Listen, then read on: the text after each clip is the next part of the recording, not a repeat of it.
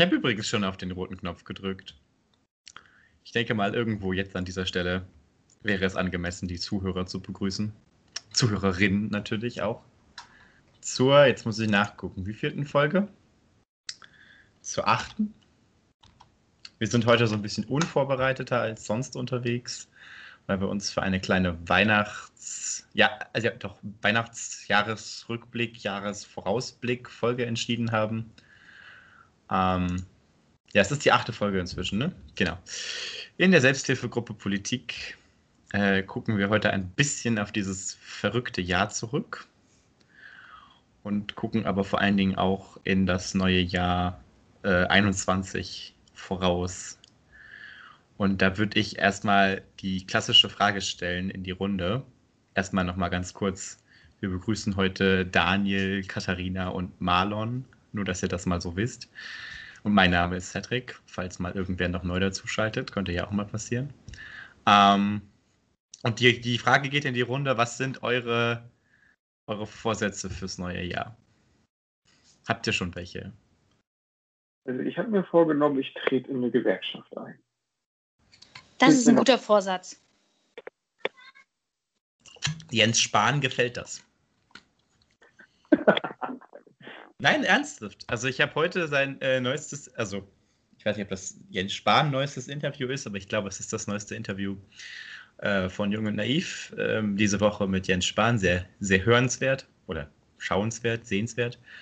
Ähm, da hat sich Jens Spahn dazu ausgesprochen, beziehungsweise vielmehr er hat aufgerufen, dass doch die Pflegekräfte in Deutschland sich ähm, gewerkschaftlich besser organisieren sollen und dann, dann vielleicht werden ihre Interessen auch besser gehört ähm, und vielleicht ähm, pflegefreundlichere Politik gemacht. Also, Jens Spahn ruft auf, tretet in die Gewerkschaft ein, dann werdet ihr gehört. Woher kommt dein persönlicher oder woher kommt dein ähm, Antrieb zu sagen, ich will dieses, also nächstes Jahr in die Gewerkschaft eintreten und in welche überhaupt und was gibt es äh, zu erreichen? Muss ich wohl in die äh, Verdi eintreten, wenn ich das richtig gesehen habe. Oder sehe ich, sehe ich das richtig? Als was? Also du, da, Du darfst ja theoretisch. Ähm, ja, aber du darfst ja theoretisch auch in jede andere Gewerkschaft eintreten, wenn du willst. Also ich könnte zum Beispiel auch ähm, Verdi-Mitglied werden, obwohl die NGG meine Heimatgewerkschaft ist. Mhm. Also du bist da nicht so gezwungen. Verdi ist halt auch gleichzeitig, ähm, ich glaube, die Mitgliederstärkste, die NGG die kleinste. Und ähm, ja, deswegen ist Verdi halt auch am bekanntesten von allen Gewerkschaften und halt noch so ein bisschen die, ähm, die IGs, also IG Bau, IG Metall, ähm, IG BCE und so, die kennt man vielleicht auch noch. Genau. Aber du darfst theoretisch auch in eine andere eintreten, wenn du das möchtest. Aber macht natürlich Sinn, die zu nehmen, die dir auch was bringt. Ja, genau.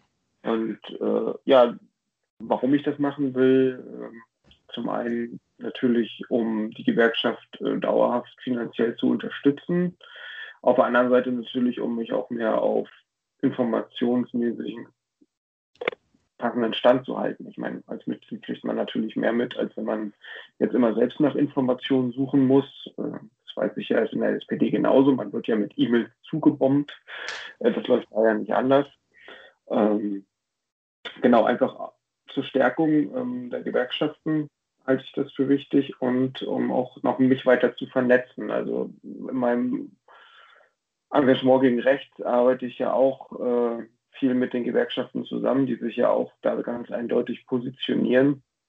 Also das war, äh, Ziel ist natürlich auch irgendwo weiter noch Netzwerke und Verbindungen zu knüpfen. Dafür sind äh, große Organisationen immer gut geeignet, äh, vor allem wenn sie auch inhaltlich ähm, das abbilden, was ich selbst auch vertrete.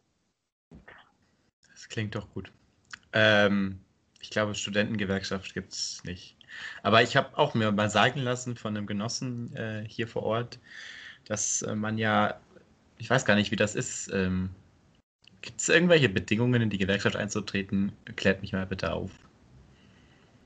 Ich bin da gerade ganz, ich habe da auch irgendwie nie so richtig eine. Ähm ähm, nee.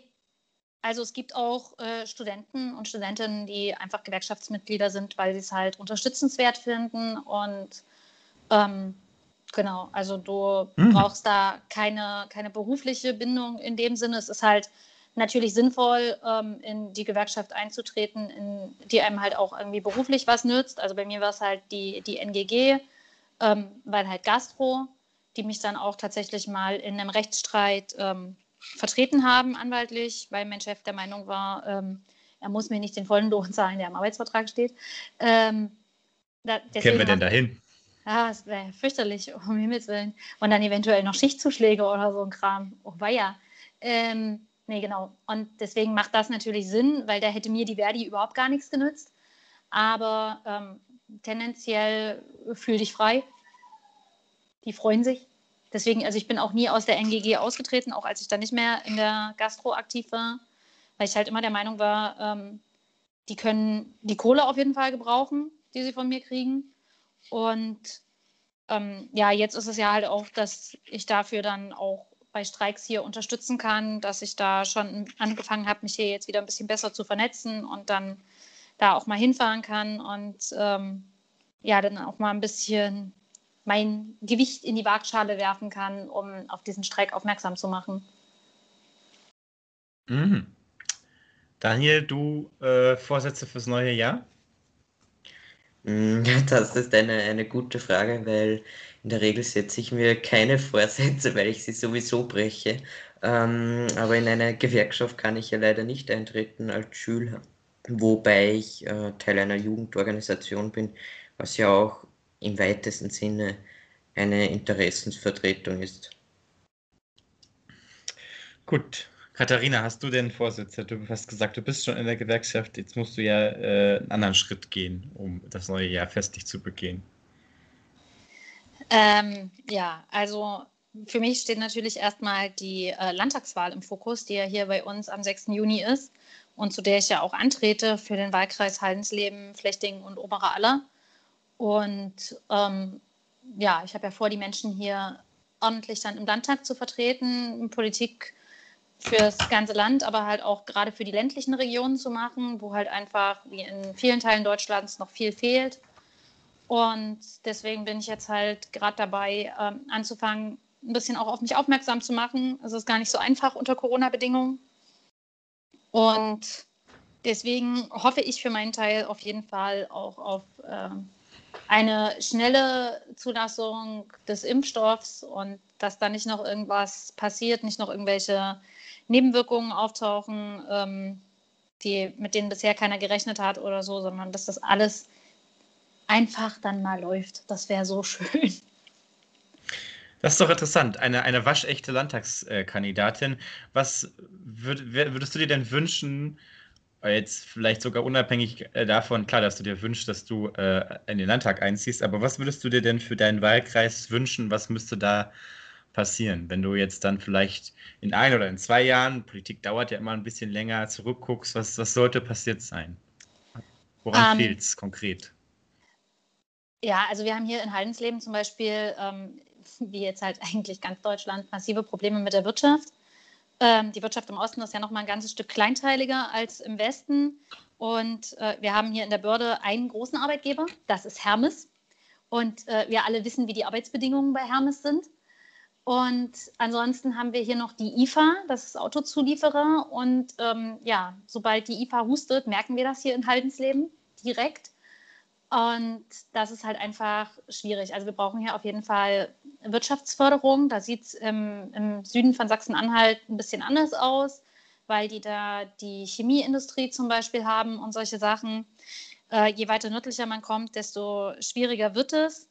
Und was auch noch ein ganz, also es gibt noch ganz, ganz viele Baustellen, die wir gemeinsam mit Niedersachsen angehen müssen, meiner Meinung nach.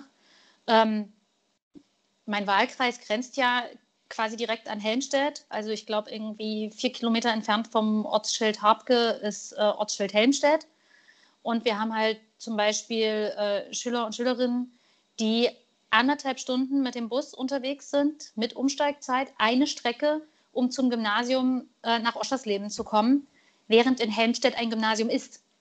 So, dem Gymnasium in Oschersleben würden die paar Schüler aus Habke nicht fehlen, aber diese Schüler und Schülerinnen sitzen jeden Tag drei Stunden im Bus, also jetzt gerade nicht, aber ansonsten.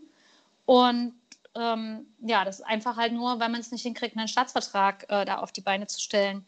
Genauso wünschen sich die Helmstädte, dass wir zum Beispiel vielleicht äh, Tourismusprojekte ein bisschen gemeinsam angehen, den ÖPNV gemeinsam planen. Die würden sich halt eigentlich auch mal eine bessere Verbindung ähm, nach Magdeburg wünschen mit dem ÖPNV, weil Magdeburg für die in äh, einigen Fällen günstiger gelegen ist als Braunschweig oder Wolfsburg. Und ähm, ja, halt einfach, dass man, dass man diese Vernetzung auch hat und dafür braucht man Zusammenarbeit. Und da bin ich gerade dabei, das Ganze auf die Beine zu stellen, dass wir einfach mal ein bisschen es hinkriegen, diese, über diese Ländergrenzen hinwegzuschauen für Politik und ein bisschen mehr mit den Nachbarbundesländern zusammenarbeiten. Das würde ich mir, das setze ich mir so ein bisschen als Ziel. Mhm. Ja, da ist ja viel vor, viel zu tun noch.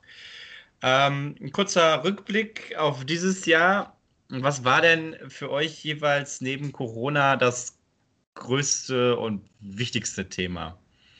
Vielleicht persönlich oder auch, wenn ihr jetzt Tagesschau geguckt habt oder irgendwie so generell ähm, politisch. Fang du doch an. Ich persönlich muss schon sagen, ähm, dass sind natürlich jede Menge Sachen neben Corona hergegangen. Die haben aber alle sich irgendwie nie so groß skaliert. Das Größte, was mir jetzt spontan einfällt, was glaube ich ähm, aber halt überhaupt nicht so wahrgenommen wurde, war das Thema Klima, was ja letztes Jahr extrem dominiert hat. Ähm, ich glaube, das haben viele schon wieder völlig verdrängt, wie krass 2019 unter dem unter dem, unter dem Thema äh, Klimawandel stand, Klimakrise, ähm, wie auch immer man das framen will. Und ähm, das ist ja dieses Jahr echt so unter Ferner Liefen gewesen. Also wir hatten jetzt in den letzten Tagen nochmal Berichterstattung zum Thema äh, fünf Jahre Paris. Ähm, Fridays for Future hat sich dieses Jahr sehr zurückgehalten mit äh, ja, mit, ich sag jetzt mal, Präsenzdemos und überhaupt irgendwas zu machen.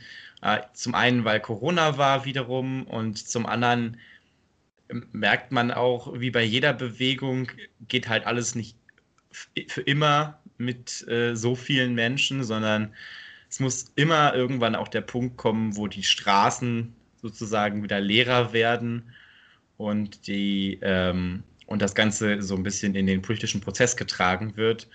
Und äh, da ist aber dieses Jahr wieder so viel liegen geblieben, ähm, was, wenn man es alles so zusammennimmt, doch ziemlich, ziemlich traurig ist. Also äh, Stichwort EEG-Novelle, die jetzt äh, ja doch durch ist für äh, den Jahreswechsel.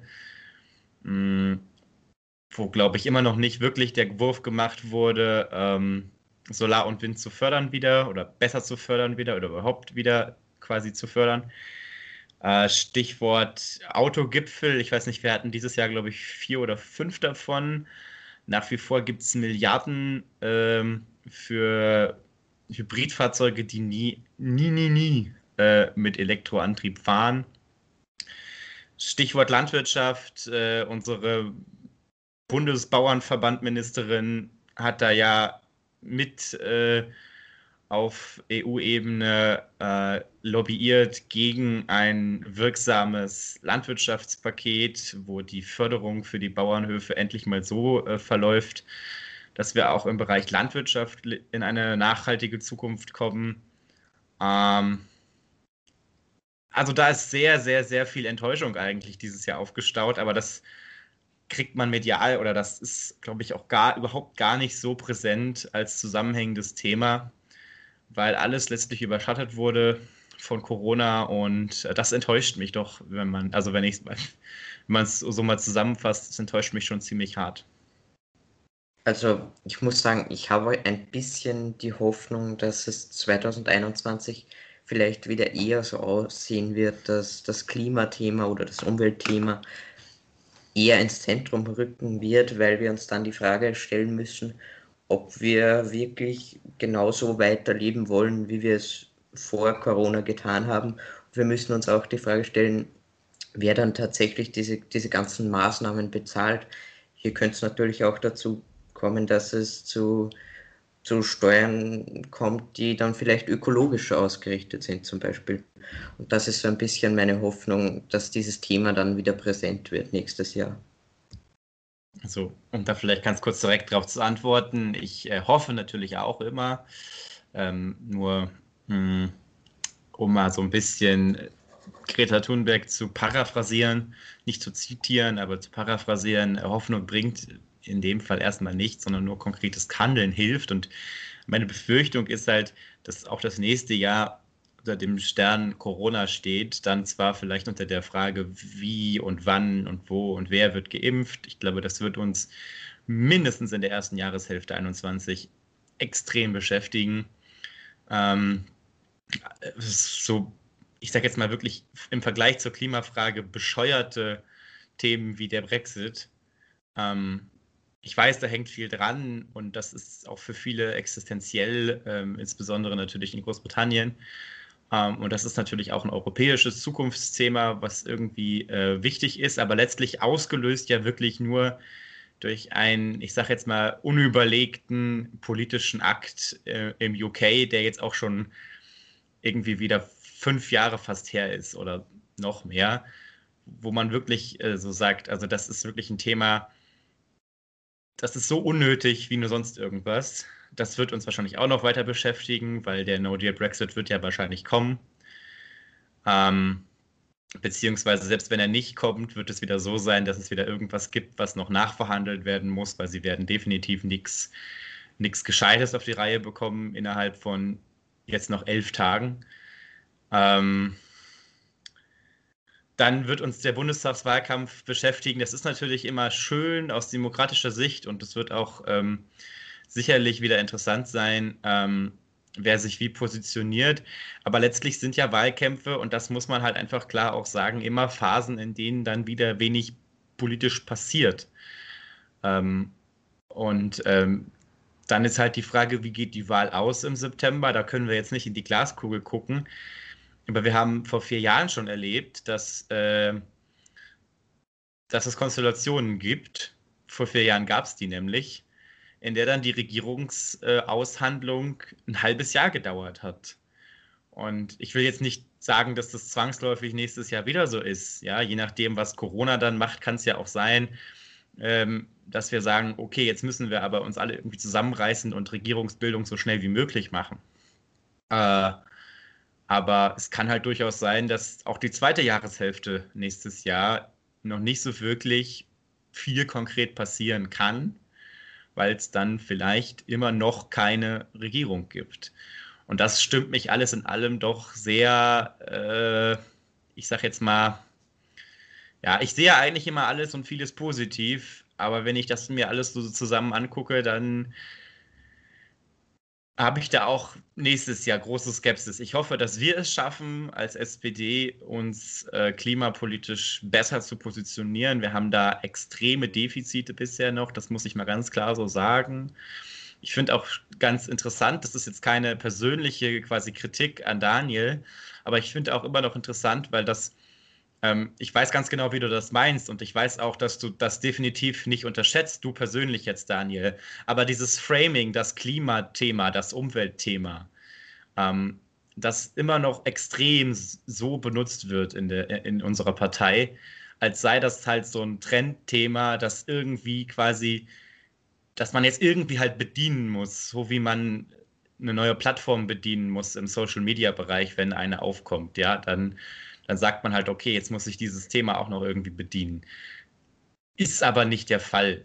Äh, das ist nicht irgendein Trendthema, das man jetzt auch noch irgendwie bedienen muss, sondern das ist ein Thema, das uns, ich will jetzt wirklich nicht übertreiben und pathetisch werden, aber das ist ein Thema, das uns möglicherweise über Jahrhunderte be begleiten wird, ja, unabhängig davon, wieder die Glaskugel, ne, was in 100 Jahren ist, weiß erst recht kein Mensch. Aber ein Trendthema wird das Thema Klima definitiv nicht sein. Ähm, und ähm, ich sehe da ganz viele Defizite auch bei der SPD. Ich bin sehr optimistisch, sehr positiv gestimmt, hoffe darauf, dass wir im Prozess, wir sind ja noch im Programmfindungsprozess für die Bundestagswahl, hoffe, dass uns da noch vieles Kluges einfällt.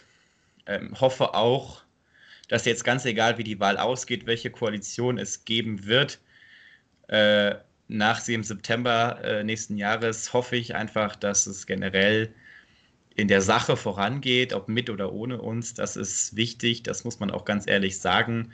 Und jetzt bin ich froh, dass sich Katharina entmutet hat, weil die kann jetzt irgendwas sagen, weil mir gehen gleich die Phrasen aus. Ach so, na, ich will dich immer nicht unterbrechen, wenn du so im Redefluss bist. Mensch. Ähm, nein, alles schick. Also nur noch mal ein, zwei Sätze zum, zum Klima. Ähm, erstens, wir haben heute in unserer Wohnung einen Schmetterling gefunden und wir haben kurz vor Weihnachten. Ja, und äh, wir waren jetzt die Tage mit den Kindern spazieren und haben blühende Forsythie und Weidenkätzchen gesehen. Also das, was halt eigentlich zu Ostern blüht. Ähm, aber wir haben da ja kein Problem oder so, um Himmels Willen. Das war ja alles angeblich schon immer so mir nur ja, unbekannt. Ja, das ist normal. Ja. Ist ja auch schön. Das zeigt ja auch wieder, weißt du, der Schmetterling, der ist ja schön und die, die blühenden Osterglocken zu Weihnachten, die sind ja auch an sich erstmal schön. Ja, ja, natürlich ist der Schmetterling schön und ich habe, die Kinder haben sich sowieso gefreut wie Bolle und ich habe mich auch erstmal gefreut, dass da ein Schmetterling in unserer Wohnung ist. Aber ähm, der zweite Gedanke war halt, scheiße, der gehört ja eigentlich gerade gar nicht in diese Jahreszeit. Da ist irgendwas ganz schlimm kaputt. Ähm, aber zurück zu deiner Ausgangsfrage, rückblickend aufs Jahr. Das, was mich eigentlich gerade auch an Betracht der aktuellsten Schlagzeilen am fassungslosesten macht, ist, dass wir es ein Jahr lang wieder nicht geschafft haben, die Situation auf den griechischen Inseln zu entschärfen. Ähm, irgendwie auch nur im Ansatz für Menschen erträglich zu machen. Ähm, ich habe dazu heute auch was auf, auf Twitter geschrieben, weil ja dann immer das Argument kommt, ähm, ja, aber selber jemanden bei euch aufnehmen würdet ihr nicht? Doch, sofort, ganz ehrlich. Wenn ich lese, dass da Babys im Schlaf von Ratten angeknabbert werden, um Himmels Willen, ja, dann sofort, mir völlig egal. Ich kriege hier locker irgendwie noch eine Familie in die Wohnung rein. Kein Problem, ja. Ähm, aber das ist halt einfach kein Zustand und das ist ein nicht nur ein politisches Armutszeugnis, sondern es ist einfach ein menschliches, um Himmels Willen. Also ich meine, es kann doch überhaupt gar nicht wahr sein. Mir blutet das Herz, wenn ich sowas lese. Ich, die Bilder anzugucken, schaffe ich nicht mal mehr, weil ich dann echt anfangen muss mit Weinen. Also auch wenn das jetzt vielleicht irgendwie total überzogen klingt, ich glaube, das ist auch so ein, so ein, so ein Mutter- oder Elternding. Ähm, aber ich verstehe es absolut nicht, wie man da so eiskalt sein kann und sagen kann, nein, wir lassen die da jetzt sitzen. Und vor allem dann immer sich darauf zu berufen, es braucht eine europäische Lösung. Entschuldigung, meines Wissens nach gehört Griechenland zu Europa. Ich meine, ich kann mich irren, aber ähm, ne? und die lassen wir ja damit auch alleine. Und das Ergebnis dessen können wir uns Tag für Tag angucken in Berichten darüber, die es ja gibt. Aber wir haben uns auch als Gesellschaft, als Menschen anscheinend so sehr an dieses Elend und an dieses Leid gewöhnt, dass uns gar nicht mehr berührt, was uns vor, vor fünf Jahren noch alle äh, auf die Straße getrieben hat und ähm, zu Großspenden veranlasst hat und die Menschen dazu gebracht hat, Schilder hochzuhalten, auf denen stand äh, Refugees Welcome, ähm, sorgt halt jetzt bei vielen äh, nur noch für ein müdes Zucken des Mundwinkels. Und dass da weder politisch noch menschlich der Wille da ist, eine Lösung zu finden. Es ist ja nichts anderes, es ist einfach der Wille nicht da. Denn wo ein Wille ist, da ist ein Weg. Und es gibt Bundesländer und es gibt Städte, die sich bereit erklären. Und es tut mir ernsthaft leid, aber wir sind als SPD mit in der Regierung und wir lassen es zu. Ja, wenn ich sehe, dass wir hier in Sachsen-Anhalt wegen 86 Cent die Regierung aufs Spiel gesetzt haben, ja, und gesagt haben, also ich meine, da stand noch viel mehr dahinter, darüber haben wir ja auch schon ausführlich geredet, aber. Folge 6 kann man sehr empfehlen. Genau, alles gut. Aber 86 Cent sind es uns wert und tausende Menschen, tausende Kinder, die da leiden, ja, die wirklich unglaubliches Leid dort erfahren und Elend, die sind es uns halt einfach nicht wert, mal mit der Faust auf den Tisch zu hauen und für klare Fakten zu sorgen. Und das finde ich schon ähm, bezeichnend. Ich weiß ja nicht, wie ihr das seht. Also ganz ehrlich, ähm, Ich unterschreibe das und ich kann das auch nicht nachvollziehen. Und äh, meine persönliche Hemmschwelle sozusagen, wann die SPD mal auf den Tisch hauen sollte in Berlin, liegt, glaube ich, sogar noch ein bisschen niedriger als deine, Katharina. Aber definitiv ist hier wirklich also der, der letzte Point erreicht, ähm, sozusagen. Und ähm, kann, ja, das Problem ist, auf, auf einer abstrakten Ebene verstehe ich es. Äh, die Griechen wollen das so. Die, die wollen, dass die ähm, Geflüchteten auf den Inseln bleiben äh, und nicht quasi das griechische Festland erreichen. Die EU will das so, die will, dass die Griechen, äh, dass die äh, Geflüchteten in Griechenland bleiben und ähm, nicht die anderen Länder erreichen, äh, weil man sich nicht mit Polen und Ungarn auseinandersetzen will, weil man sich nicht mit den eigenen ähm, äh, rechten Gesellschaftsteilen auseinandersetzen will, weil man sich nicht mit dem Fakt auseinandersetzen will, dass man immer schon davon profitiert hat, ähm, insbesondere die Region direkt vor den Toren Europas in Afrika und im Mittleren Osten ähm, auszubeuten und auch quasi äh, gering zu stellen gegenüber der, der EU. Und ähm, es knüpft ja ans Klimathema auch ein bisschen an, wenn man sich überlegt, äh, warum herrscht bis heute so viel Leid und Elend äh, in, in, in vielen Regionen ähm, ja, Mittelasiens und Afrikas. Der Grund ist hauptsächlich ähm, ne, postkoloniale Konflikte, Konflikte um Rohstoffe, äh, Grenzziehungen, die irgendwann mal durch europäische Kolonialrechte gemacht wurden die jetzt zu ethnischen Konflikten führen oder zu religiösen Konflikten und so weiter und so fort. Die, die Liste führt sich fort, die Interessen von, von Rohstoffen, von Handelswegen und so weiter und so fort. Also das ist ja alles hausgemacht. Das ist ja alles nichts, was irgendwie zufällig und aus dem oder was so willkürlich passiert, sondern das ist ja alles ähm, irgendwie berechenbar, kalkulierbar, dass es so kommt. Und ähm, der Klimawandel wird, das, wird dann nochmal ein neuer Faktor sein. Ähm, Thema Wasserknappheit, Thema untergehende Inseln. Untergehende Inseln ist das, was im medialen Fokus immer so ein bisschen größer ist. Da wird gerne berichtet über irgendwie die Malediven saufen ab. Ähm, das ist auch sicherlich für die Leute dort ein extremes Problem und auch für die Leute auf einigen, in einigen pazifischen Inselstaaten. Das Interessante ist, dafür gibt es aber das sind natürlich traurige Fälle, aber dafür gibt es relativ humane Lösungen. Da wird relativ vorausschauend daran gearbeitet, dass einzelne, teilweise auch sehr gering bevölkerte Inselstaaten dann halt umgesiedelt werden. Das ist natürlich immer noch äh, alles nicht, nicht zu begrüßen. Aber das viel größere Problem und dass das auch sich viel weniger human und leicht und diplomatisch lösen lassen wird, ist das Problem Wasserknappheit das uns, glaube ich, in den kommenden Jahrzehnten auch ex extrem viel beschäftigen wird. Und ähm, ich denke, dass einige Menschen das auch ganz gut wissen in Brüssel ähm, oder in Straßburg oder wo auch immer sie quasi europäische Politik betreiben. Und ähm, auch ziemlich gut wissen, dass wenn sie jetzt nicht das klare Signal senden, Europa ist zu, ähm, dass dann die Situation sozusagen ähm, außer Kontrolle gerät in den kommenden Jahren. Und das ist so ein bisschen die abstrakte Begründung. Das ist aber natürlich keine Lösung, weil das wird nicht funktionieren. Das ist nicht seriös. Das ist vor allen Dingen auch überhaupt nicht menschlich. Das ist unmenschlich, zynisch und, und völlig vorbei an allem, was sich Europa eigentlich auf die Fahnen schreibt. Und insofern unterschreibe ich alles, was du sagst, Katharina da kann man auch nicht mitgehen. Ähm, und äh, das ist neben Klima auch die zweite Sache dieses Jahr, die mich einfach nur völlig fassungslos macht. Daniel, ich glaube, du wolltest was sagen. Ja, genau. Ich kann das, kann das nur unterstreichen. Ähm, ich glaube, was man auch immer, immer hervorstreichen muss, ist, dass der Klimawandel einfach so viele Facetten hat.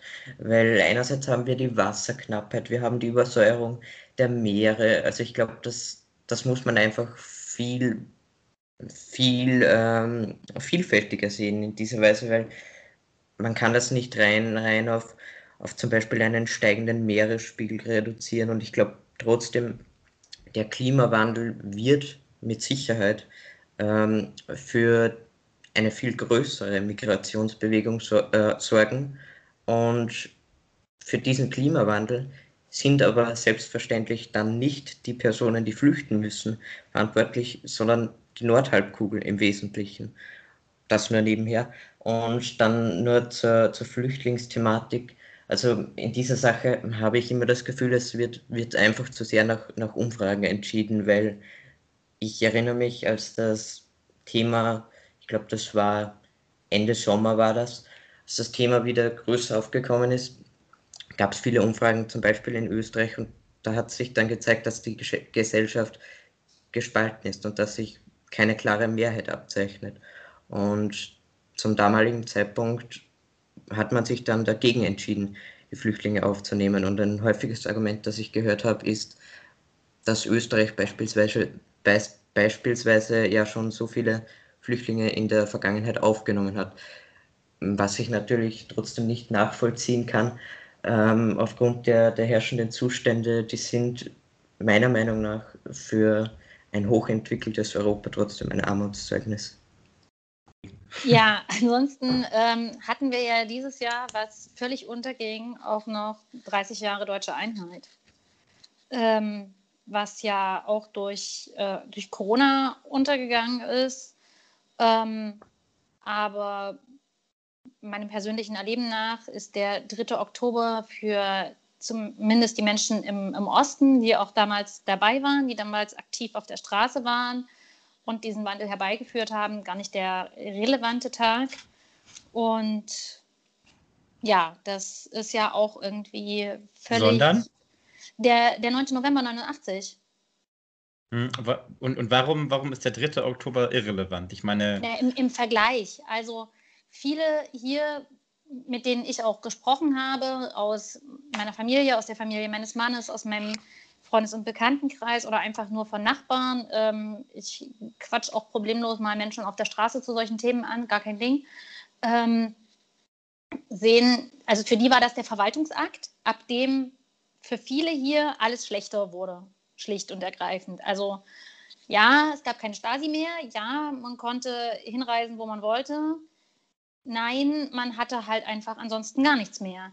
Ähm, also darfst ja halt nicht vergessen, dass hier, ich glaube, zwei Drittel der Betriebe dicht gemacht haben, ähm, dass immer noch nicht aufgearbeitet ist, was eigentlich über die Treuhand damals wirklich gelaufen ist und ähm, wie, ja, wie sinnvoll äh, einiges davon war oder ob da zum Teil Sachen gemacht wurden, die den eigenen Interessen dienten und weniger den Interessen der Menschen.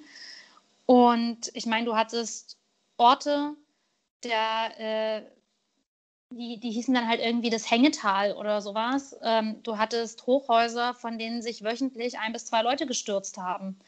Ne? Also das sind halt alles Sachen, über die wir nie reden, über die wir auch nie im Zusammenhang mit der Wende reden und die alle aber mit den Ereignissen, die mit dem 3. Oktober eingeleitet wurden, ähm, passiert sind. Weil das Ding ist, solche Sachen wie die Reisefreiheit hattest du ja quasi schon mit dem Mauerfall am 9. November. Die haben sich die Leute selbst erkämpft. Ähm, mhm. Ähm, genauso hat ja die Stasi in der Zwischenzeit, bevor es einen Vertrag mit der BRD gab, äh, äh, äh, kapituliert und hat angefangen, alle äh, Akten zu vernichten, wo sie ja dann auch von der Bevölkerung, von den normalen Menschen abgehalten worden, die ja dann die äh, Stasi-Behörde da besetzt haben und äh, die Aktenvernichtung verhindert haben. Und ähm, ja, alles, was dann danach kam, war halt für, für viele hier mit ähm, Umbrüchen behaftet, die sie sich vorher so nie haben träumen lassen, weil sie waren ja auch auf viel einfach gar nicht vorbereitet. Und wenn sich halt jetzt Menschen hinstellen, auch im, mit Blick auf die Wahlen noch nächstes Jahr und sagen, der Osten hat die Demokratie nicht verstanden, der hm. Osten hat, äh, gibt es ja, ne? Ähm, Leute, die, die sich sowas hinstellen. Die Ossis haben halt einfach nie Demokratie gelernt, die können das nicht. Die erste Begegnung der Ossis mit Demokratie war, ähm, dass sich danach alle tierisch verarscht fühlten, weil ihnen wurden blühende Landschaften versprochen und das Ergebnis war, dass hier die Wirtschaft komplett zusammengebrochen ist und wir Massenarbeitslosigkeit hatten. Gleichzeitig hat man den westdeutschen Bundesländern versprochen, dass das Ganze nichts kostet, was ja auch nicht der Fall war. Und somit war die erste, der erste Berührungspunkt der Ostdeutschen mit Demokratie, wir werden schlicht und ergreifend verarscht. So. Da, da, sagt, da würde jetzt, da würde jetzt ähm da würde jetzt, da wäre jetzt so ein klassisches, ich sage jetzt mal, ich nehme jetzt mal die Rolle des, des, des klassischen Besserwessis ein, ja, bitte no offense hier, aber äh, da, wird, da wäre jetzt das klassische Argument, naja, ähm, in Wahrheit war ja eure Wirtschaft schon pleite. Also in Wahrheit ist da ja nichts zusammengebrochen, also, in Wahrheit war die DDR ja schon pleite und die, die DDR ja, aber ähm, pass mal auf, mein Hase. Ähm, also zum Beispiel, meine, ja. haha, zum Beispiel meine Mama hat beim äh, volkseigenen Betrieb Kinderkleidung gearbeitet, in der Buchhaltung. Die haben für zum Beispiel Quelle produziert, wie ganz, ganz viel in der DDR. Also ähm, gefühlt. Quelle für die Jüngeren, das ist äh, das Amazon damals gewesen. Genau, das, das, Amazon von früher noch mit Katalog.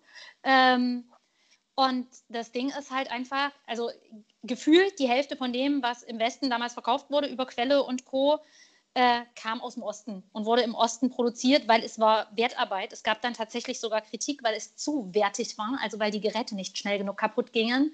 Ähm, Beispiel dafür, Handrührgerät, verdammt, ich habe die Bezeichnung vergessen, so ein, so ein dieses hässliche ähm, 80er Jahre Plastikorange, ja, ähm, aus den 80ern habe ich immer noch, funktioniert 1A, Handrührgeräte, die du heute kaufst, kannst du nach drei Jahren in die Tonne treten. Ähm, also da gab es dann sogar tatsächlich Kritik die sind von. Konsumfreundlich sind die. Ja, ko konsumfreundlich, genau. Nicht konsumentenfreundlich. Ähm, ja, nein, auf jeden Fall. Ähm, das wurde ja alles vom Westen abgenommen. Es war aber nur deshalb, ähm, also halt auch, weil es billiger war, als wenn es der Westen selber produziert hätte. Ähm, aus dem einfachen Grund, weil es natürlich subventioniert war vom, vom Staat, weil man die Devisen brauchte, natürlich, aber halt auch, weil die Löhne im Osten andere waren und auch ja heute immer noch sind. Und ähm, dabei zahlen wir zum Beispiel hier deutlich mehr für ähm, Strom und solche Geschichten. Also die Nebenkosten sind bei uns höher als in, in Westdeutschland. Aber ähm, das nochmal so am Rande. Und als man dann aber plötzlich reelle Löhne dafür zahlen sollte und das zahlen sollte, was das Zeug halt wert war und für was man es ja auch verkauft hat, ähm, da wollte man es nicht mehr haben. So, weil dann hat man ja nicht mehr genug Gewinn damit gemacht und dann ist man nach Asien gegangen zum Produzieren oder nach Osteuropa. Und das ist ja äh, ein Teil der Wahrheit. Ne? Ein Teil der Wahrheit ist halt auch, dass ähm, über die Treuhand Leute kamen, die ähnliche Betriebe schon in Westdeutschland hatten und hier quasi die Konkurrenz gekauft haben und die Betriebe dann in äh, 0, gar nichts in die Pleite geritten haben. Also Wahrheit ist auch, dass in Thüringen zum Beispiel ähm, Bergbaustollen dicht gemacht wurden, weil sie eine Konkurrenz für nahegelegene westdeutsche Stollen waren und man die westdeutsche Bevölkerung nicht vergrätzen wollte, indem man dort potenziell Stellen abbauen muss. Also das sind auch alles Teile ein und derselben Wahrheit. Und da ist einfach mittlerweile so viel äh, Gerüchteküche im Umlauf, dass ich persönlich mir wirklich wünschen würde, gerade auch wir als SPD, die wir ja damals für einen langsameren Weg waren und nicht für den, den Helmut Kohl propagiert hat, den des, ähm, des Beitritts von jetzt auf Schnipp, äh, und deswegen ja auch abgestraft worden bei der Wahl dann schlicht und ergreifend, dass wir es uns halt auch einfach mal auf die Fahne schreiben, ein bisschen Licht ins Dunkel von damals zu bringen und ein bisschen Aufklärung. Also ne, das macht hier halt nichts wieder gut und das äh, führt auch nicht dazu, dass die, die Biografien der Leute jetzt plötzlich nicht mehr diese Brüche haben und dass die alle nicht diese Erfahrung von Verlust gemacht haben. Du musst halt auch einfach wissen, Betrieb war hier mehr als Arbeit. Das ähm, ist halt was, was im Westen anders war. Betriebe haben hier die, die Freizeiten für die Kinder organisiert. Also wenn die Kinder Schulferien hatten, dann waren die über die Betriebe in Ferienlagern. Die Betriebe haben Familienfeste organisiert. Die Betriebe waren Familie. Du bist mit 16 aus der Schule raus in deine Ausbildung gegangen und warst dort bis zur Rente in einem und demselben Betrieb. Das war Standard. So, das kann sich heute kein Schwein mehr vorstellen. Und ich würde mir wirklich wünschen, dass wir da halt einfach mal die Sache aufarbeiten. Ich meine, nahezu jeder, der damit zu tun hatte, ähm, bis auf Wolfgang Schäuble, ist mittlerweile in, in Rente oder sogar verstorben. Ja, das heißt, es geht auch einfach nicht mehr darum, irgendjemandes Reputation zu zerstören oder keine Ahnung was, sondern halt einfach mal um Ehrlichkeit in der Sache und zu sagen, ähm, ja, damals ist Mist passiert und ähm, es tut uns leid. Man glaubt gar nicht, wie viel so eine Entschuldigung manchmal helfen kann. Ich glaube, da sind die Westdeutschen in großen Teilen noch nicht weit genug für. Ja, ähm, stimme ist, ich dir. Ist so mein Eindruck. Und die neue, neuere Generation, die das so gar nicht mehr miterlebt hat, nicht nur nicht in Verantwortung miterlebt, sondern gar nicht mehr miterlebt, weil nach 99 geboren, nach 90 geboren, nicht nach 99 geboren, ähm, die hat auch teilweise so eine, ne, das ist ja Vergangenheit, das ist ja Geschichte, wozu aufarbeiten Mentalität.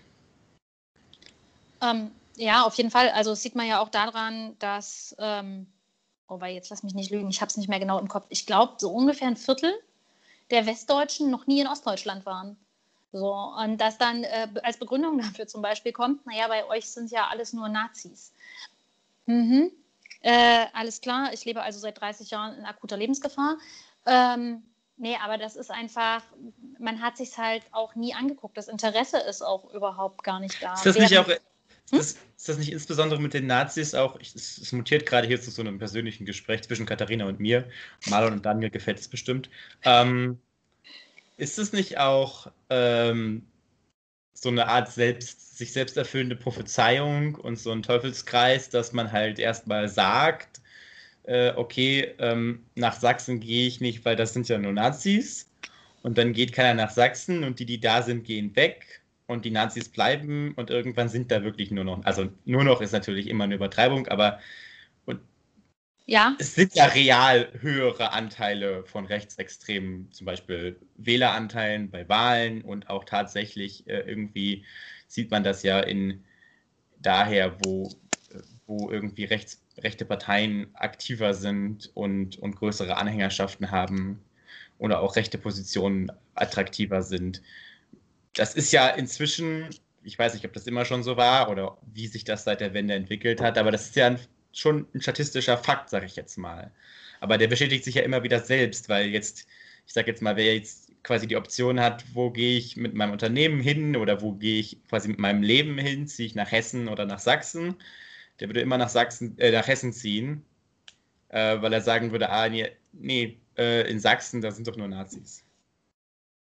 Ja, also das ist halt auf jeden Fall ein, ein ganz, ganz massives Problem. Ähm, was wir halt hier ansonsten immer noch haben, ist, wir sind halt die verlängerte Werkbank. Also wir haben hier halt ähm, kaum Hauptsitze von Betrieben, so gut wie gar nicht, ähm, aber ganz, ganz oft die Fertigung. Das heißt ähm, halt auch einfach, dass ein Großteil der Steuern halt nicht hier bleibt. Und ähm, weswegen halt auch die Regionen nichts wirklich von der Arbeit haben, weil die Arbeit, die dann hier geleistet wird, ist halt ganz oft Mindestlohn. Und ähm, du musst dir halt auch vor Augen halten, dass der Osten mit dem Mauerfall eine ganze Generation verloren hat. Also der Bevölkerungsstand in Ostdeutschland ist so niedrig wie das letzte Mal vor über 100 Jahren, um 1900. Der Bevölkerungsstand in Westdeutschland ist so hoch wie noch nie.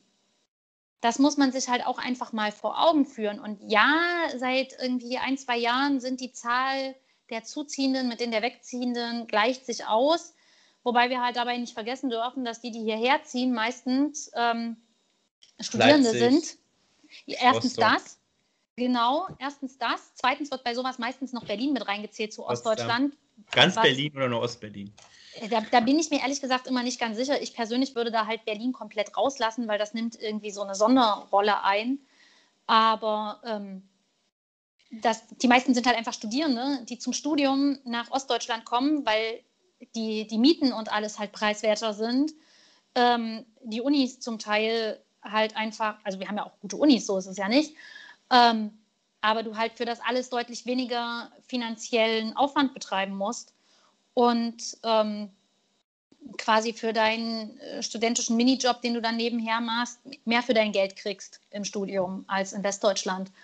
Und das ist halt einfach ähm, ein ganz, ganz großes Problem, weil die wenigsten von denen bleiben dann hier. Die studieren hier fertig und gehen dann wieder. Um, während ganz, ganz viele von unseren jungen Leuten ja dann auch rüber in den Westen gehen. Marlon hat sich gemeldet. Was kann man. Achso, ja, Marlon, bitte. Schön, dass es hier auch Handhebenfunktion gibt. Ja, ich wollte gerade sagen, Marlon hat bei Skype die Handhebenfunktion entwickelt. An der Stelle äh, Grüße an Microsoft. Ihr seid ja richtig weit voraus. ähm, wo wir gerade bei meinem ja alles beherrschenden Thema 2020 Rechtsextremismus schon gerade so vorbeigeschliffen sind.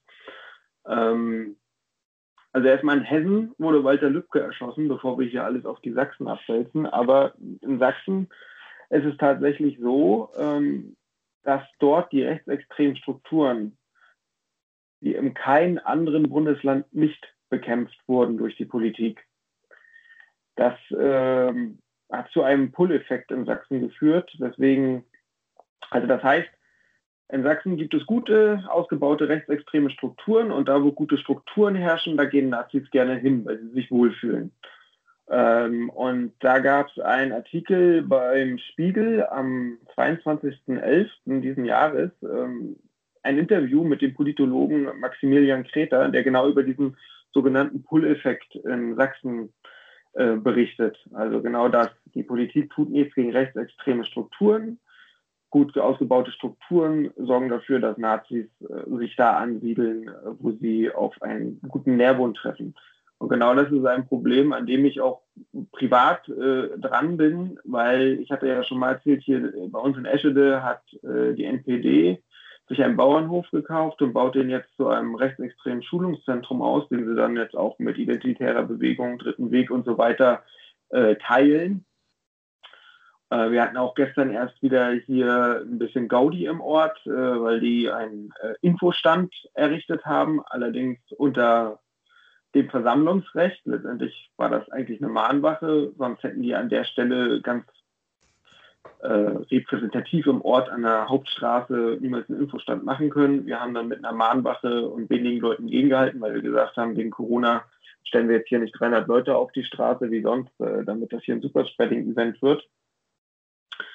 Und äh, von daher, Rechtsextremismus ist kein ostdeutsches Problem, das ist ein deutschlandweites Problem.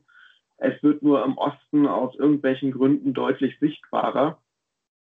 Aber nichtsdestotrotz die rechtsextreme Szene, weil du es so schön gesagt hast vorhin, Zürich, äh, ich gehe lieber nach Hessen als nach Sachsen. Nein, Hessen hat auch eine unglaublich äh, aktive und äh, weit verzweigte rechtsextreme Szene. Und äh, die Ermordung Walter Lübkes äh, ist nur ein äh, die ganz dünne Spitze eines riesigen Eisbergs, den wir auch in Hessen haben und in jedem anderen Bundesland. Und die rechte Szene ist momentan äh, auf einer, ja, wie soll man das sagen? Aufsteigender äh, Ast? In Abwehrkämpfen. Die Gesellschaft hat sich in den letzten 20 Jahren so radikal verändert, dass äh, der sogenannte alte weiße Mann der ja gerade, wie wir äh, auch immer wieder merken, von Dieter nur deutlich trophiert wird, nicht mehr damit klarkommt, dass jetzt auf einmal das äh, Aufsteigen im Beruf als weißer Mann nicht mehr so einfach ist, weil man plötzlich äh, People of Color, äh, Transgender oder äh, ja, äh, gleichgeschlechtliche oder Frauen. Hat. Frauen soll es auch geben. Ja, oder, oder, ganz, ganz schlimm, ja. Also unfassbar Frauen, die auf einmal auch in äh, Vorständen auftreten sollen, ja. Von der von Markus Söder demnächst äh, quotiert sogar. Und äh, das hat natürlich zu einem Rechtsruck geführt, weil alle, die in den 90ern sich noch zur Mitte der Gesellschaft gezählt haben, äh, weiß und männlich, äh, Mittelschicht äh, waren, sich jetzt plötzlich äh, rechts außen sehen, weil ihre Grundeinstellung tatsächlich äh, die unserer pluralistischen Gesellschaft widersprechen. Und wir haben nicht mehr Rechtsextreme oder mehr äh, rechtslastige Menschen im Land, ähm, sondern die agieren einfach deutlich radikaler als früher. Und das ist auch ein anderes Problem, das wir in der Querdenkerbewegung zum Beispiel jetzt sehen. Ähm, das hatte ich, glaube ich, auch schon mal in einer anderen Folge erwähnt, wenn gewisse Gruppen sich weiter radikalisieren, weil sie nicht mehr wachsen, sondern eher schrumpfen, ähm, dann radikali äh, radikalisieren sie sich aufgrund ihrer Verkleinerung. Das, ne, das, nennt man dann stochastischen Terrorismus und das bildet sich dann halt in dem Mord an Walter Lübcke, ähm, an dem, was in Halle passiert ist, äh, an Hanau dann immer weiter aus. Und deswegen müssen wir dieses Problem, denke ich, in der Zukunft auch mindestens genauso mit dem Stellenwert behandeln wie den Klimawandel. Weil was nützt es uns, den Planeten zu erhalten, wenn wir am Ende alle im KZ gelandet sind, sage ich mal ganz platt und lapidar. Ähm, wir müssen gucken, es gibt viele große Themen, die den Zusammenhalt unserer Gesellschaft gerade belasten. Und äh, deswegen ist das halt jetzt, weil das ja die ursprüngliche Frage war, ganz zu Anfang, was war so unser großes Thema 2020? Bei mir war es halt Rechtsextremismus. Darf ich ganz kurz eine Fachfrage stellen? Welches Bundesland würdest du empfehlen, wenn man so, weit, so viel wie möglich Recht, rechtsextremen und rechten Netzwerken aus dem Weg gehen möchte? Also wo sollte man hingehen, wenn das das größte Kriterium ist? Wo ist die rechte Szene am inaktivsten? Genau, das ist ein Riesenproblem, das kann man gar nicht sagen, weil die rechtsextreme Szene in Deutschland nicht einheitlich gut äh, erforscht ist. Ich weiß, Andrea Röpke zum Beispiel nimmt sich den gesamten Raum ähm, Nordostniedersachsen vor, bis nach Mecklenburg-Rhein, aber vieles ist einfach nicht aufgedeckt. Ich denke, es gibt keinen Bereich in Deutschland oder erst recht kein Bundesland, wo man sagen kann, hier gibt es keine starke und aktive rechtsextreme Szene. Äh, reflexartig würde man immer sagen, Berlin. Berlin kannst du aber auch nicht sagen. In Berlin äh, gab es eine verheerende rechtsextreme äh, Anschlagsserie auf Politiker, auf andersfarbige, äh, auf andersartige. Und das wurde ja lange Zeit in Berlin ja durch den leitenden Staatsanwalt sogar gedeckt, weil er selbst halt sehr AfD-affin war. Das war auch für mich eine, ein absolut skandalöser Vorgang dieses Jahr, der auch total unterbewertet wurde. Nein, selbst in, in, in, großen pluralistischen äh, Ballungsgebieten gibt es eine starke rechtsextreme Szene. Anderes gutes Beispiel ist Dortmund. Dortmund hat eine derartig krass verfahrene rechtsextreme Szene, dass man dort, obwohl man massiv aufgebaut hat, mit vielen Vollzeitkräften in, in einer, Rechts-, äh, einer Präventionsstelle für Rechtsextremismus, ja, die von der Stadt aufgebaut wurde mit viel Geld, das würde ich mir für andere Regionen, das würde ich mir für meinen Landkreis total wünschen dass wir da so aufgestellt werden, das in Dortmund auch nicht wirklich in den Begriff bekommt. Da gibt es teilweise immer noch Straßenzüge, da zieht kein Demokrat hin, weil er Angst um sein Leben haben muss. Das ist Wahnsinn. Ganz kurz, was Maler natürlich meinte, ist, zieht nach Münster die Stadt mit dem geringsten AfD-Wähleranteil in Deutschland. Ähm, weil bei euch alle Fahrrad fahren weil bei uns alle Fahrrad fahren. Da verbinden wir das Thema Klima mit dem Thema Rechtsextremismus. Wenn die Verkehrswende klappt, dann ist auch der Rechtsextremismus klein. Ich empfehle ganz kurz den Hörerinnen und Hörern einfach mal zu googeln Berlin äh, Wahlergebnisse Karte. Ähm, ist eigentlich auch fast egal, ähm, ob das jetzt eine Umfrage irgendwie aus den letzten äh, Monaten ist oder ob das tatsächlich die Karte der Wahlergebnisse von der letzten Wahl wann war die? 16, also 2016 ist. Es ist eine Stadt, die so extrem, ich sag jetzt mal, abgeht, ähm, was, was ähm, die Wahlergebnisse angeht. Also eine komplett grüne Innenstadt, drumherum viel SPD, im Osten ganz starke Linke. In den Außenbezirken, in den großen Hochhaussiedlungen ist die AfD stärkste Kraft. Und in den wohlhabenden Bezirken im äh, westlichen äußeren Rand äh, ist die CDU ganz klar vorne, als ob es das bayerische Hinterland wäre. Ähm, also eine Stadt, die eben divers ist und das heißt eben nicht nur links und progressiv. So, jetzt ist aber Katharina dran. Ähm, genau, also ich wollte nur du ganz kurz noch... doch schon mit den Huf? Ich wollte nur ganz kurz noch einen Satz äh, dazu sagen, ähm, wieso das halt im, im, Osten so viel stärker zutage tritt. Also es ist natürlich ähm, prozentual auf die Gesamtbevölkerung. Das darfst du halt einfach bis zu einem gewissen Punkt nicht vergessen. Also die Leute, die hier weggezogen sind, sind eben die jungen, gut gebildeten. Und das ist ja statistisch gesehen eben nicht die Kernwählerschaft der AfD zum Beispiel. Und ähm, was uns hier auch massiv fehlt, sind Frauen. Also gerade junge, gut gebildete Frauen sind ähm, hier weggezogen. Und das merkst du dann halt auch eben an so Sachen wie Wahlergebnissen. Und ein anderes ist einfach, dass rechtsextreme Strukturen in der DDR gedeckelt wurden, während man äh, sich große Mühe gegeben hat, die Punk-Szene irgendwie auszumerzen, hat man ähm, rechtsextreme Strukturen in der DDR weitestgehend irgendwie, ähm, ja, hat man da die Hand drüber gehalten und hat so getan, als würde man sie nie sehen, weil die sehen ja wenigstens ordentlich aus und ähm, ja, so in der Art lief das. Und deswegen war das dann natürlich mit der, mit der Wende, ähm, sind dann etliche Rechtsextreme aus dem Westen hier rübergekommen und sind hier mit ihren ganzen kruden Erzählungen und allem zum Teil halt auch echt auf fruchtbaren Boden gefallen. Also auch das darf man nicht vergessen. Ähm, fast alle, glaube ich, von diesen AfD-Spitzenfunktionären hier in Ostdeutschland ähm, sind eigentlich Männer aus Westdeutschland, die dort halt irgendwie nicht so richtig ihr Leben auf die Kette gekriegt haben, dann hierher gekommen sind und hier AfD-Funktionär geworden sind. Ähm, also auch das muss man halt mal dazu sagen. Die kommen halt auch nicht von hier, die haben hier halt einfach nur den Boden für ihre ähm, kruden Erzählungen gefunden. Daniel ist dran. Ja, ich möchte eigentlich mal und nämlich du glaubst, dass sich die Akzeptanz für Rechtsextremismus im letzten Jahrzehnt gesteigert hat, weil spontan fällt mir da ein ein Zitat äh, von vor einigen Jahren des österreichischen Kanzlers, damals auch äh, Sebastian Kurz, ähm, hat gemeint, ähm, was er heute sagt, das wurde vor einigen Jahren noch als, als rechtsextrem äh, gebrandmarkt. Und ich denke mir, viele, viele Inhalte, die man früher als rechtsextrem gesehen hat, die, diese Leute, die das vertreten, die bezeichnen sich nicht so, sondern eher als konservativ.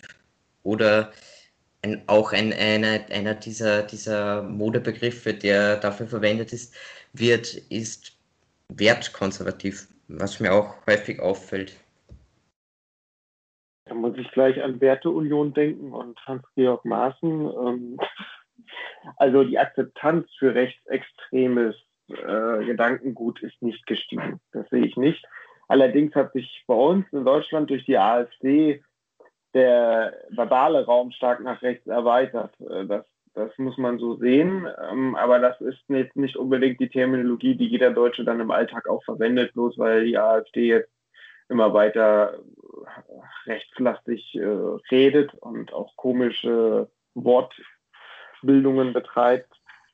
Es ist so, dass die ähm, Gesellschaft sich immer weiter in Richtung Toleranz pluralistisch entwickelt und das bringt natürlich die äh, wertkonservativen Kräfte, wenn man das so nennen will, ähm, bringt das in eine Situation, wo sie sich stark unter Druck gesetzt fühlen, wo sie meinen, in ihrem Leben und in ihrer Handlungsfreiheit eingeschränkt zu sein und begehren dagegen auf. Allerdings äh, hat das hat es immer wieder Wellen gegeben, das kann man auch in der Geschichte Deutschlands sehen, wo es immer wieder zu einem Rechtsruck kam. Und als er überwunden war, war die Gesellschaft noch weiter geöffnet, noch toleranter geworden. Wir hatten das ja auch äh, in, in, den 60er, 70ern in, in, in der Bundesrepublik, äh, wo man das dann auch überwunden hat, wo dann die Frauen dann irgendwann nicht mehr fragen mussten, äh, ob sie ihren Mann fragen durften, ob sie einer Arbeit nachgehen dürfen und dergleichen ähm, so prozesshaft äh, Stück für Stück werden dann ja, althergebrachte, stark männerdominierte Regelungen überwunden oder halt auch stark völkische äh, Gedankengänge überwunden. Und wir sind tatsächlich ähm, in den letzten 20 Jahren deutlich weitergekommen. Es gibt ja dieses tolle Buch von Matthias Quent, Deutschland rechts außen. Da beschreibt er zu Anfang auch ganz interessant, wie viele äh, Ministerpräsidentinnen hatte Deutschland 1990 und wie viel hat sie jetzt? Das ist keine und jetzt haben wir etliche. Ich habe jetzt die Zahl nicht im Kopf, ich könnte das Buch jetzt aufschlagen. Ja, oder äh, die USA hatte mittlerweile schon einen schwarzen Präsidenten gehabt. Ähm, jetzt mit Bidens neuen Kabinett sehen wir das auch, was er da alles äh, plant, wen er da einsetzen will, eine, eine Native, äh, also eine, eine von der indianischen Bevölkerung will er jetzt als Innenministerin einsetzen. Ähm, total pluralistisch aufgestellte Regierungsmannschaft, die er da hat, Das wäre vor 20 Jahren schlichtweg undenkbar gewesen. Die Gesellschaft dreht sich weiter und manche kommen nicht mit. Und die, die nicht mitkommen, greifen im wahrsten Sinne des Wortes zur Waffe und töten Menschen, weil sie einfach nicht mehr klarkommen. Und das ist das Problem, das wir haben. Und da müssen wir halt wirklich wachsam sein. Da müssen die Sicherheitsbehörden wachsam sein. Sicherheitsbehörden, die nicht äh, selten, aber auch ein Teil des Problems sind. Genauso wie gewisse Innenminister meiner Meinung nach aktuell ein Teil des Problems sind. Horst Seehofer. Entschuldigung, ich hatte gerade einen Hustenanfall. Mach weiter. Ja, genau. Ähm, genau. Ähm, aber ich, ich sag mal so, in 20 Jahren wird auch das sich überlebt haben und dann werden wiederum andere Positionen, die uns heute noch eigentlich als normal bis leicht konservativ äh, erscheinen, dann wahrscheinlich schon die, die, die wertkonservativen bis äh, menschenfeindlichen sein. Also wir entwickeln uns als, als Gesellschaft unweigerlich weiter äh, zu, zum Besseren, zu einer Gesellschaft, wo jeder sich so entfalten und so leben kann, wie er es für richtig hält. Und wir müssen halt nur aufpassen, dass dabei nicht zu viele Menschen draufgehen, weil wir gewisse Menschen einfach äh, in unserer Gesellschaft haben, die das nicht wollen. Ich würde aber ganz kurz die Einschränkung machen, dass das kein Selbstläufer ist. Ne? Also Gesellschaft entwickelt sich nicht von selber einfach wieder äh, weiter. Und ähm, richtig, die, aber die Gesellschaft der Versuch von Entschuldigung. Ja, die, die Gesellschaft, äh, wir sind ja die Gesellschaft, ist ja nicht so, wie wir miteinander umgehen und unser Leben. Das gibt uns ja nicht der Bundestag vor. Der Bundestag äh, bildet nur das ab, was wir wollen und was, was unser, was das Interesse der, der Mehrheit der Bevölkerung oder der Gesellschaft ist. So ist ja zum Beispiel auch die Partei Die Grünen letztendlich entstanden und deren inhaltliche Programmpunkte, was es ja in den 60ern, 50ern undenkbar gewesen wäre, dass sowas steht wird. Aber auch da bilden wir uns ab. Aber genauso bildet sich da auch dieser Teil der Bevölkerung ab, der da nicht mehr mitkommt. Und da haben wir dann halt die AfD. Also doch insgesamt, wenn ich das so richtig verstanden habe, eine eigentlich sehr zuversichtliche Zukunftsprognose, ja? Ja, also wenn man, wenn man jetzt alles schwarz malt und gleich die Flinte ins Korn werfen will, dann, dann kommen wir auch nicht weiter. Aber ich glaube an das Gute im Menschen und an das Gute in unserer Gesellschaft und der groß, der wirklich überwältigende Teil unserer Gesellschaft steht äh, zu unserer Verfassung und möchte unsere Verfassung, wo es geht, auch noch weiter verbessern. Wir müssen auch immer aufpassen, dass wir äh, in den Medien nicht uns ein falsches Bild vermitteln lassen. Ebenso wie die Lehrdenker äh, sehr hohen äh, medialen Reflex bekommen, genauso wenig sind sie in Wirklichkeit aber auch, die da draußen rumlaufen und sich der Maske verweigern. Also mediale Präsenz und reale Präsenz dürfen wir, müssen wir auch immer genau hinschauen, ähm, dass wir da das Richtige, also dass wir da die Realitäten sehen. Und ich sehe schon äh, Deutschland in 20, 50 Jahren ähm, nicht äh, in einer, einer neuen Diktatur. Allerdings ist es natürlich unser aller Auftrag und unser aller Bürgerpflicht, äh, auch wirklich dafür zu sorgen. Denn wer in der Demokratie schläft, wacht in der Diktatur auf. An dem Spruch hat sich nichts geändert. Also wir müssen aktiv bleiben und dafür sorgen, dass sich unsere Gesellschaft so positiv weiterentwickelt, wie sie es meiner Meinung nach gerade tut. Und wir sehen dann halt am Rand die Rückzuggefechte der Faschos. Ist so. Amen. Dein Wort in äh, Gottes Ohr, wie man so schön sagt. Katharina, du bist dran. Ähm, genau, ich wollte nur noch mal fragen, ob wir einfach noch, also ja, nächstes Jahr sind ja auch dann die, die Bundes, ist ja die Bundestagswahl, es sind ja etliche ähm, Landtagswahlen, nicht nur bei uns. Ähm, ich für meinen Teil hoffe halt inständig nicht nur auf ein gutes Ergebnis für die SPD oder für mich auch ganz persönlich. Das wäre natürlich super. Ähm, in allererster Linie wünsche ich mir aber ein ähm, deutlich schwächeres Ergebnis als beim letzten Mal für die AfD. Schlicht und ergreifend, weil ich hier in diesem Bundesland ähm, lebe und meine Kinder hier leben und ich hier nicht eines Tages ähm, aufwachen möchte und habe plötzlich eine CDU-AfD-Regierung, ähm, wie es ja jetzt zum Beispiel auch war, als wir die Sache mit den Rundfunkbeiträgen hier hatten. Da hattet ihr jetzt schon mal kurz eine AfD-CDU-Regierung jetzt, ne? Äh, nee, es ist ja nicht abgestimmt worden. Naja, aber das ist doch quasi, Entschuldigung, Katharina, aber das ist im Ergebnis das Gleiche. Ähm, das Ergebnis ist, also es ist halt einfach von Anfang an völlig falsch gewesen, von Haseloff diesen Vertrag zu unterschreiben, Protokollnotiz hin oder her, aber das haben wir ja auch an anderer Stelle schon, schon ausgewertet. Ähm, das Ding ist halt einfach, hätten wir uns jetzt aber aus der ähm, Regierung zurückgezogen und hätten gesagt, da machen wir jetzt nicht mehr mit, dann hätten wir hier ein halbes Jahr lang äh, schlicht und ergreifend eine CDU unter AfD-Tolerierung gehabt, ob Haseloff das will oder nicht, weil ab einem gewissen Punkt ähm, ist er in der Zwickmühle.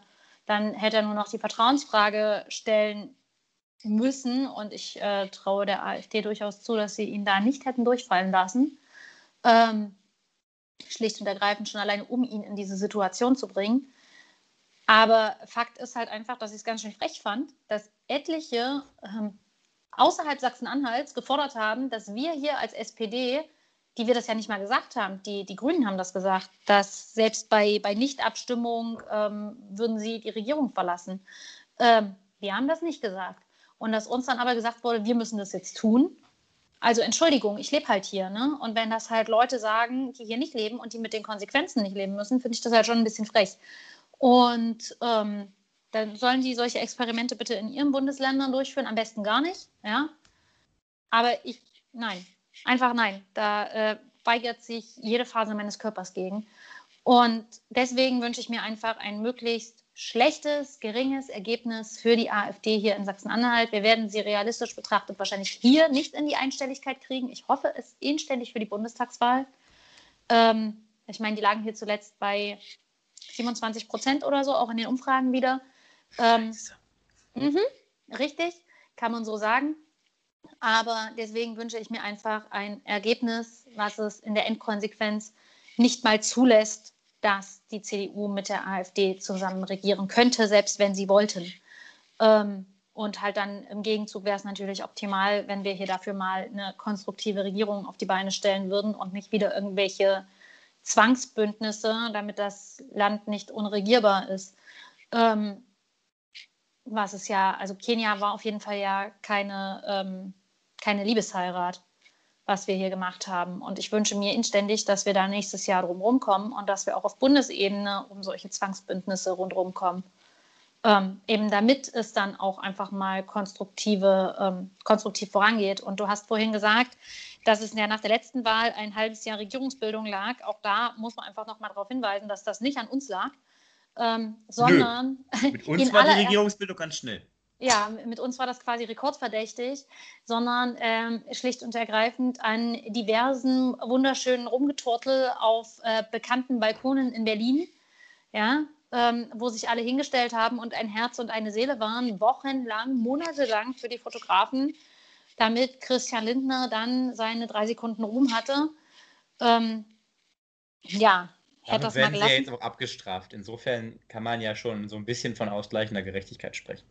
Ja, natürlich, natürlich. Auf der anderen Seite ähm, bin ich halt der Meinung, auch wenn die manchmal vielleicht ein bisschen unpopulär ist, dass wir ähm, alle demokratischen Parteien möglichst ähm, stark im Sinne halt von stabil brauchen und im Sinne von nach Möglichkeit eigentlich auch in den Parlamenten vertreten, weil die haben ja alle ihre Daseinsberechtigung, jetzt nicht unbedingt die FDP unter Christian Lindner, ähm, aber da gibt es ja noch andere in der FDP, die durchaus ähm, noch, noch wissen, wofür es diese Partei mal gab. Und zwar nicht, um Christian Lindner seine Ego-Probleme zu befriedigen. Und ähm, das ist halt einfach, also, weil ansonsten kriegen wir es einfach nicht hin, wirklich möglichst viel der Bevölkerung auch abzubilden äh, und denen eine Stimme und Gehör zu geben. Und das muss aber halt auch einfach das Ziel sein, um solche Parteien wie die AfD mittelfristig äh, wieder in die Bedeutungslosigkeit zurückzudrängen, da wo sie halt einfach hingehören. Meiner Meinung nach. Was hm. wünscht ihr euch denn so für die Bundestagswahl? Ich wünsche mir, dass wir eine Regierung bekommen, die endlich tatsächlich, weil wir es schon als Thema hatten, das Thema Klimawandel mit der Brechstange angeht, weil wir sind viel zu weit hinten dran. Nicht nur in Deutschland, weltweit, aber hier können wir es bewegen. Und wir wissen alle, das Parteiprogramm unserer Partei wird sich äh, stark auch um den Klimawandel drehen.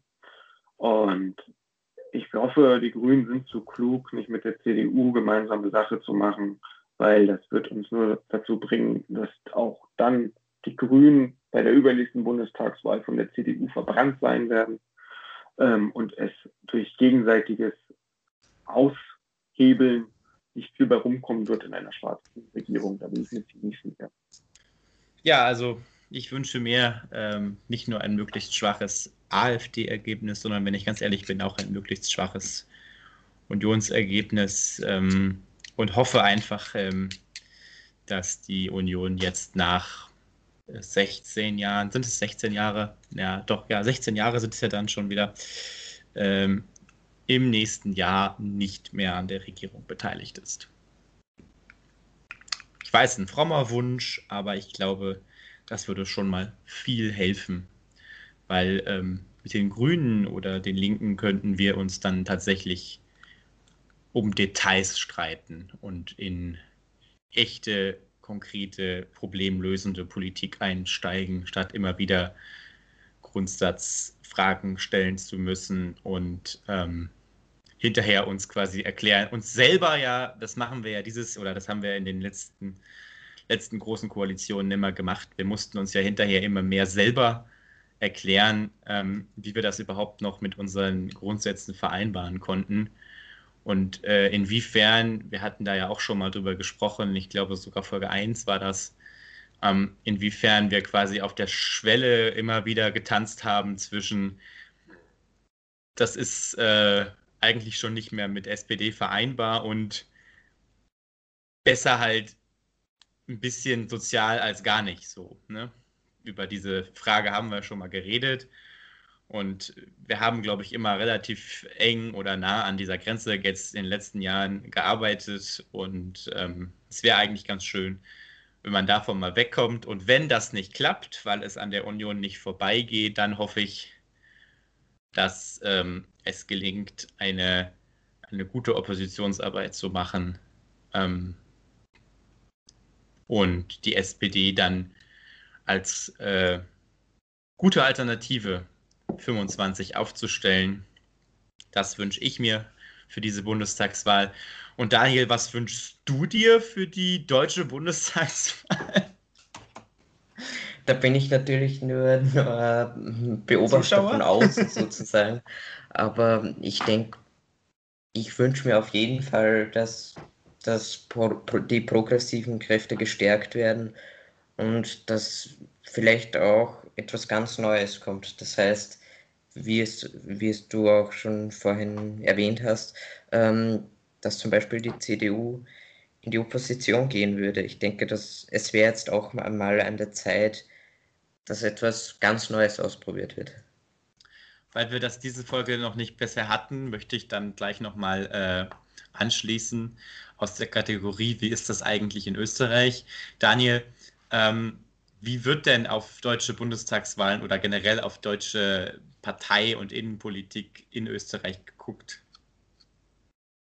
Ähm, das ist eine sehr gute Frage. Also ich denke, es ist auf jeden Fall sehr relevant, zumal äh, Deutschland für Österreich natürlich der wichtigste Handelspartner ist.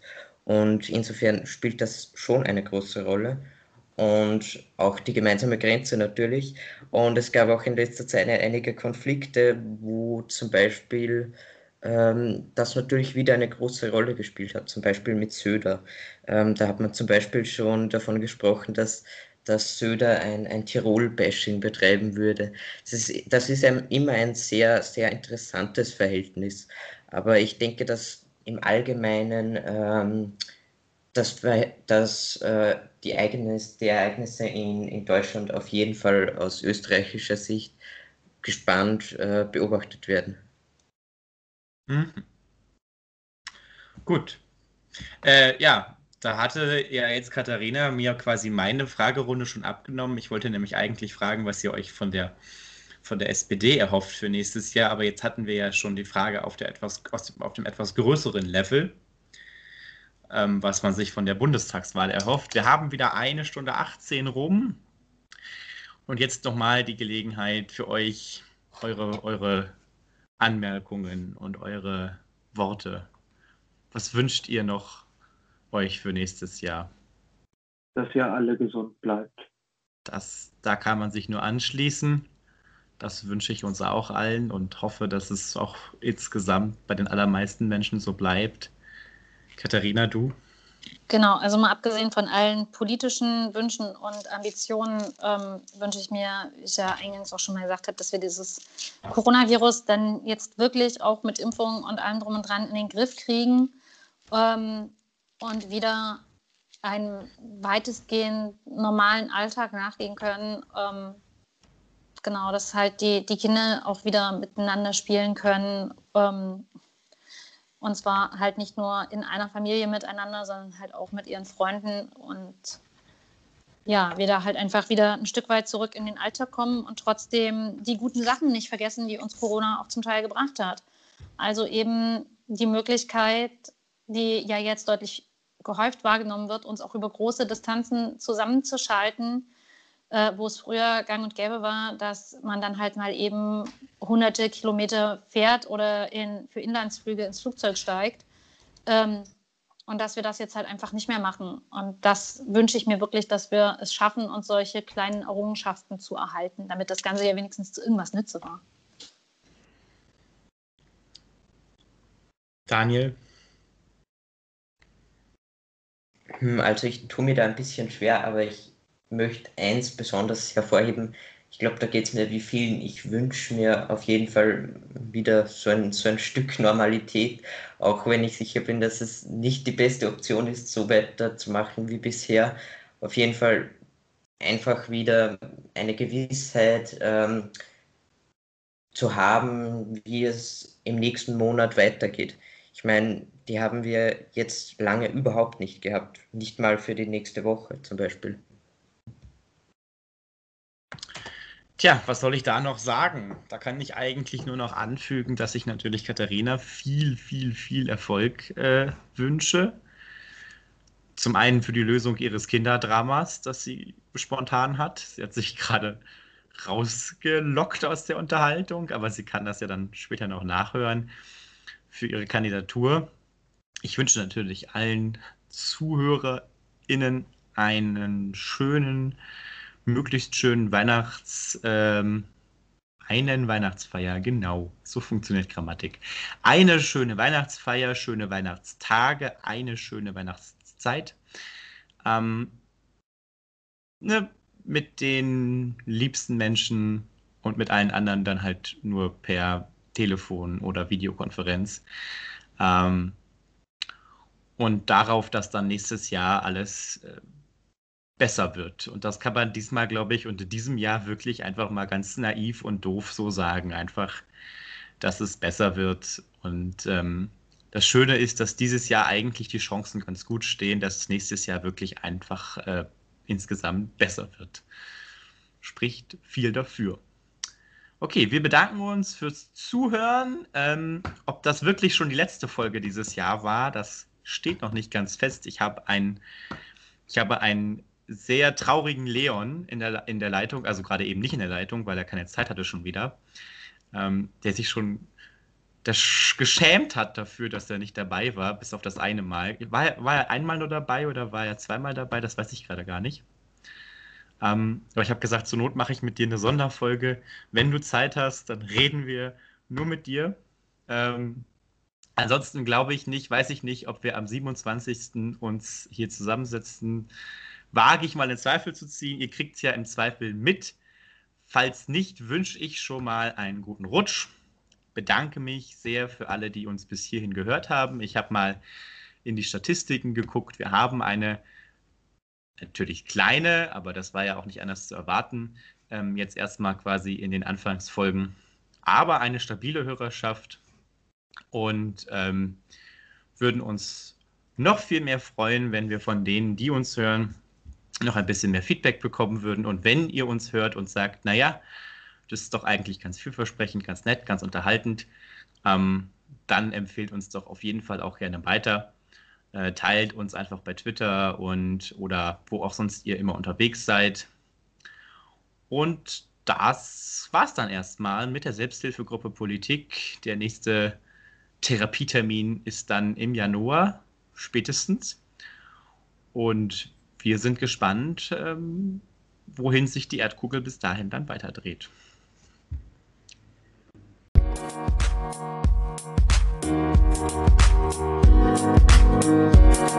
Thank